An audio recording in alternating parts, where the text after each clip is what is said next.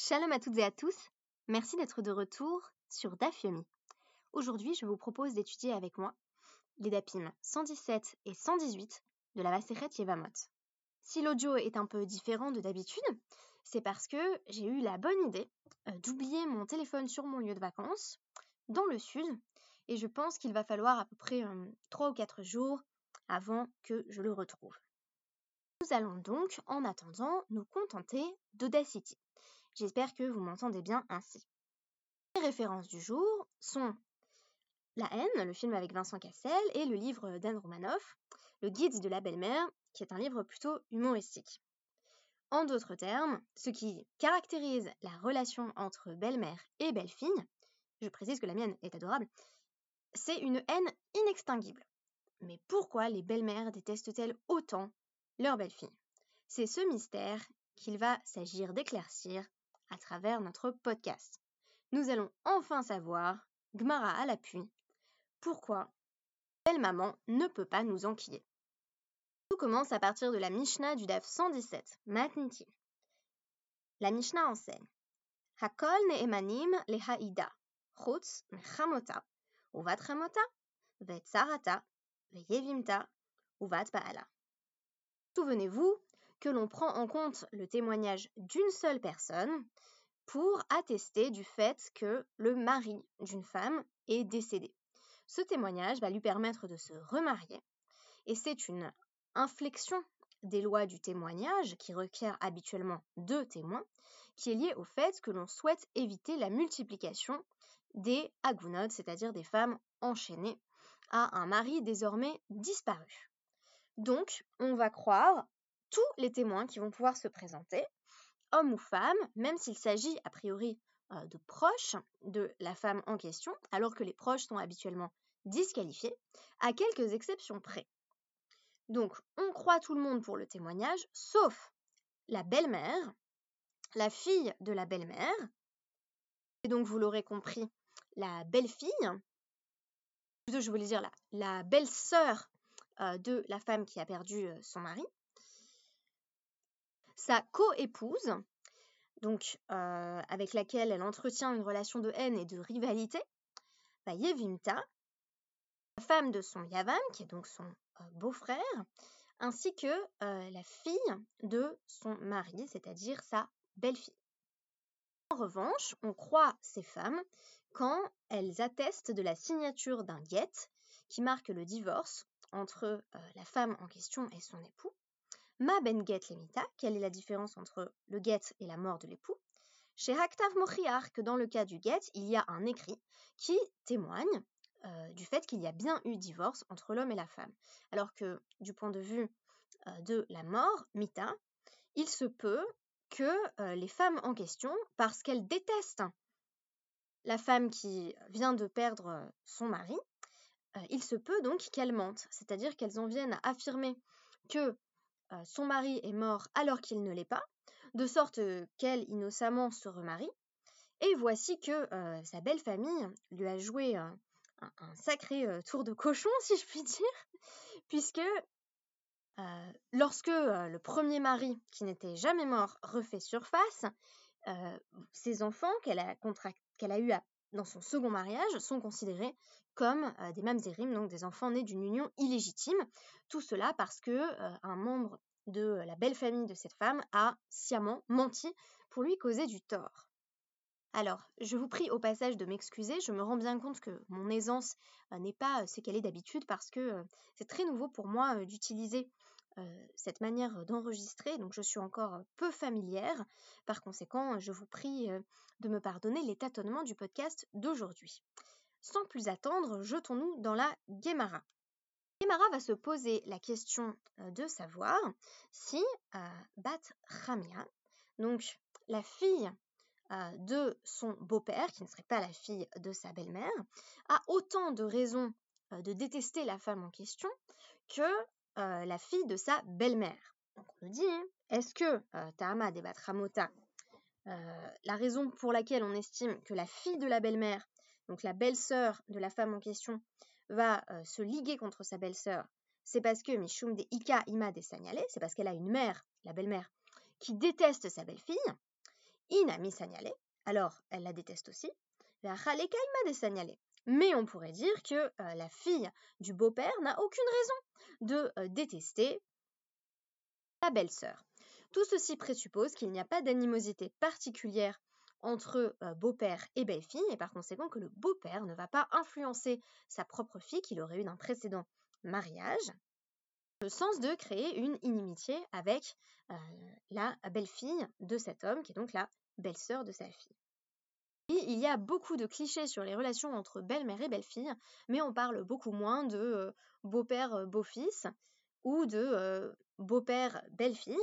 Peut-être que les choses sont plus simples en la matière, mais qu'est-ce qui est si compliqué avec la belle-mère de Amra, parce que la belle-mère dit « Ka achla le girsena de ima ».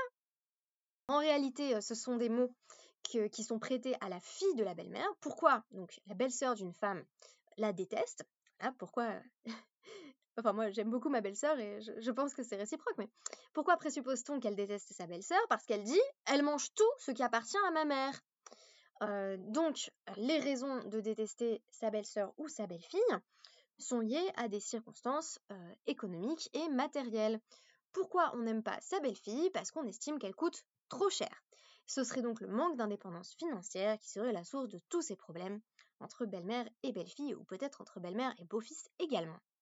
Une piste à explorer.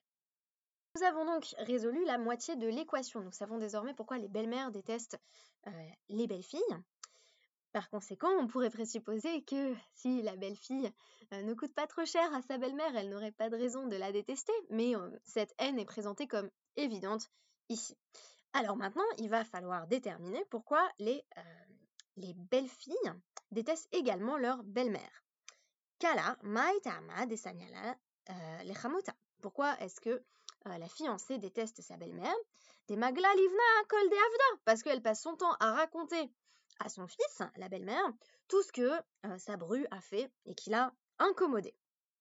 Rabbi Yehuda, il en va de même dans le cas d'un remariage du père, puisque la fille que le père a eue d'un premier mariage n'arrête pas de se plaindre de sa belle-mère à son père et de raconter ses moindres faits et gestes.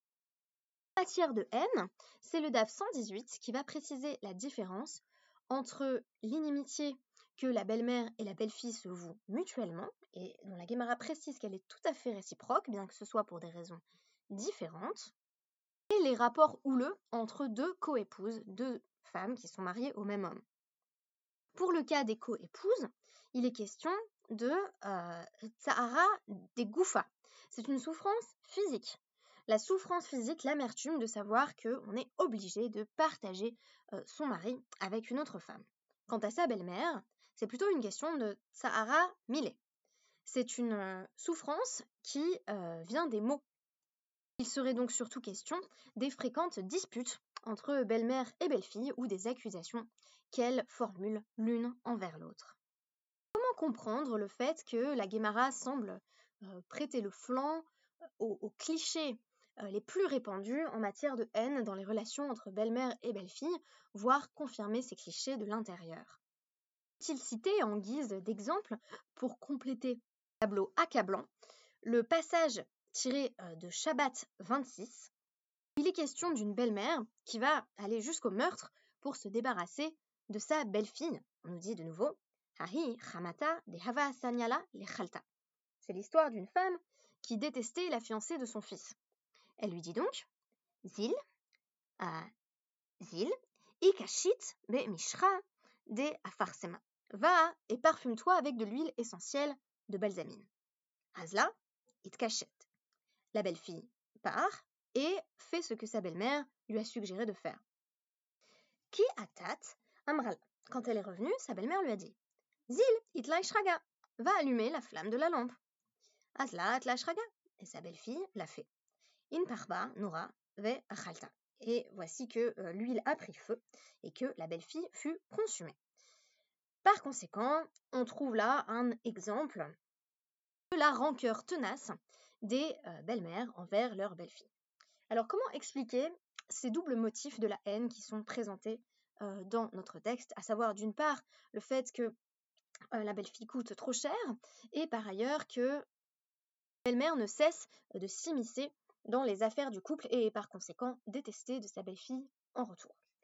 Cela m'a fait penser à un passage que nous avons étudié plus tôt dans Yevamot 52, dans lequel il est précisé que Rav faisait donner des coups de fouet. Alors c'est contesté, on ne sait pas exactement s'il le faisait pour ce cas précis, mais une version de la Gmara présente que Rav faisait donner des coups de fouet à un beau-fils qui vivait dans la maison de son beau-père.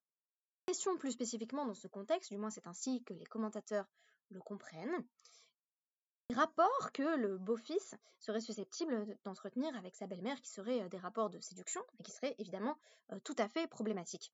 Mais cela m'a fait songer au fait que la clé des bons rapports entre belle-mère et belle-fille pour éviter tout ce qui est présenté comme étant susceptible d'être problématique à travers notre Guémara, c'est en réalité la distance. En effet, si la belle-mère ne se mêle pas de la vie du couple et ne rapporte pas tout ce que fait sa belle-fille qui peut ne pas lui convenir, si la belle-fille et le beau-fils sont indépendants financièrement et n'ont pas se reposer sur leurs beaux-parents, alors il y a bien moins de raisons de tension. Et peut-être pourrait-on dépasser ainsi le cliché qui veut que belle-mère et belle-fille soient vouées à se détester à tout jamais. L'idéal de la distance n'implique pas que communique pas ou que l'on n'essaye pas d'avoir de bons rapports avec ses beaux-parents, bien au contraire, mais que l'on sache que à chacun sa sphère et qu'il n'y a pas d'interdépendance absolue entre les deux. Chacun son couple, chacun sa famille. Ni la belle-mère n'aurait à se mêler des affaires de sa belle-fille et de son fils, ni le beau-fils et la belle-fille ne devraient se reposer entièrement sur leurs beaux-parents, de sorte que l'on en vienne à dire que la belle-fille ne mange que la nourriture de sa belle-mère. Voilà qui va m'inciter à faire à manger plus souvent quand je serai en compagnie de mes beaux-parents.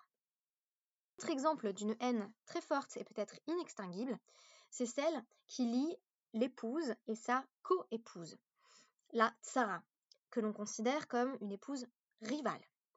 En effet, une autre Mishna, à la fin du Daf 117, va nous apprendre que si une femme dit « mon mari est mort » et que la co-épouse dit « non, il n'est pas mort », chacune va vers son propre destin. Alors qu'est-ce que cela signifie? Il nous faut la Mishnah pour comprendre cela dans le texte. Achat omeret met, achat omeret lo met. Il y en a une qui dit mon mari est mort et l'autre dit non, il n'est pas mort. Zosh omeret met. Tinase vetitol ketubata. Celle qui dit qu'il est mort, elle peut se remarier et elle prend la somme qui était inscrite dans son contrat de mariage. Zosh omeret lo met, lo tinase vetitol ketubata. Celle qui dit qu'il n'est pas mort, évidemment, elle ne peut pas se remarier puisqu'elle estime qu'il n'est pas mort et elle ne peut pas récolter la somme qui est inscrite dans son contrat de mariage, sa ketouba. La Gemara va préciser à ce sujet. L'omet et tsrechale. Il était nécessaire pour la Mishnah de préciser le cas où la co-épouse dit que le mari n'est pas mort. Talka da'atar amina. Parce que on pourrait penser que le mari est bel et bien mort. Ah, maït. Veha de Kamra lomet, les calculer les tsara, hi de mikavna. Donc en réalité, la coépouse sait très bien que le mari est mort, elle a peut-être vu de ses yeux vus, et la raison pour laquelle elle dit qu'il n'est pas mort, c'est pour empêcher sa coépouse de se remarier parce qu'elle veut lui pourrir la vie. Alors, ce faisant, elle se pourrit aussi sa propre vie. Vetamut nafsha im pilishtim. Mais elle se dit, eh bien, que je meurs avec les Philistins, ce qui est une phrase, une expression tirée de Shoftim 16:30, signifie en gros, eh bien, je veux bien mourir avec les Philistins, pourvu que mon ennemi souffre aussi. Donc, voilà, je périrai avec ma coépouse. Ça fait un peu penser à la parabole des deux prostituées qui se rendent devant Chlemont à Mellert. Voilà, celle qui a perdu son bébé dit « Ok, bon, que le bébé soit coupé en deux, tant pis. » Mais bon, on pourrait dire à la rigueur, dans ce cas-là, il n'y a pas de conséquences négatives directes pour elle, alors que là, la coépouse ne va pas pouvoir se remarier si elle témoigne du fait que le mari n'est pas mort alors qu'il est mort. Et elle dit « Bah tant pis, j'en pâtirai les conséquences pourvu que ma coépouse souffre. » Et donc, ça vient nous apprendre que, en réalité, on autorise la femme qui dit qu'il est mort à se remarier sur son propre témoignage, mais la co-épouse, la tsara, vu qu'on ne croit pas du tout son témoignage en ce qui a trait à sa tsara, parce qu'on sait qu'elle veut lui faire du mal, alors on n'écoute pas du tout ce qu'elle a à dire à son sujet, on la coince elle-même, on lui dit « Ok, bah toi tu peux pas te remarier, puisque tu dis qu'il est pas mort, il est pas mort !» Alors, elle n'a réussi qu'à se bloquer elle-même, à s'empêcher de se remarier, jusqu'à temps qu'elle témoigne qu'il est bel et bien mort, mais elle n'a pas réussi à jouer le mauvais tour qu'elle voulait jouer à sa co-épouse. Autre exemple de haine qui est présenté à travers notre daf, ou plutôt nos deux dapim soumis à l'étude d'aujourd'hui, à savoir les dapim 117 et 118.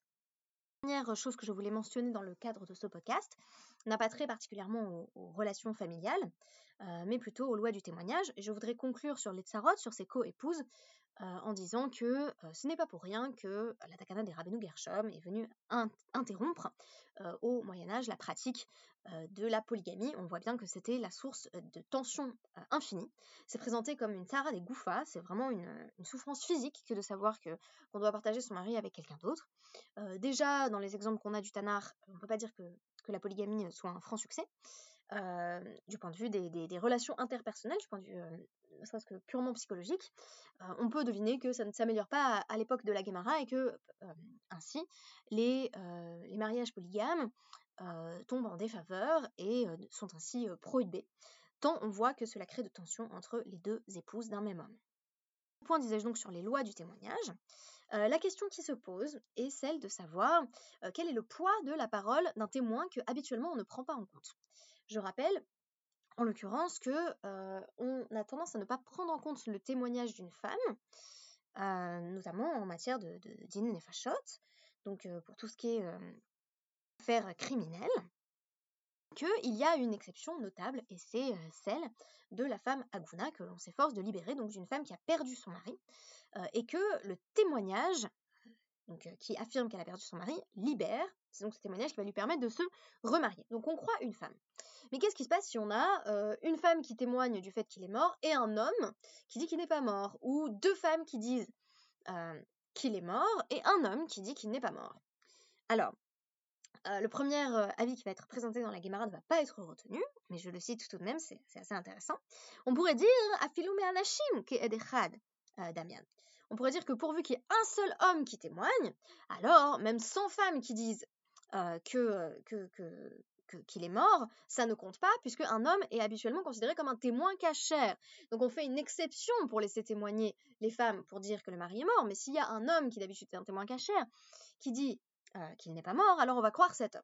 Alors ce n'est pas finalement le chemin à la halachique qui va être emprunté, puisque on va suivre l'avis de Rabbi Néchémien, donc il dit « Kol makom sheheminat Torah ederad » dans toute situation où la Torah a fait confiance à un seul témoin, et donc ça va être aussi ces situations où on fait confiance à un proche, où on fait confiance à une femme pour le témoignage, sachant qu'il faudrait consacrer des podcasts entiers à la question de l'exclusion des femmes du témoignage. Donc l'une des participantes de Collet, l'une des boursières, Anna Véronèse, y a consacré un article passionnant que vous pourrez bientôt consulter. Alors, donc, chaque fois que la Torah a fait confiance à un témoin unique, halech achar rov deos. On suit la majorité des opinions. Ok, mais alors qu'est-ce qui se passe si on se retrouve avec deux contraints, par exemple?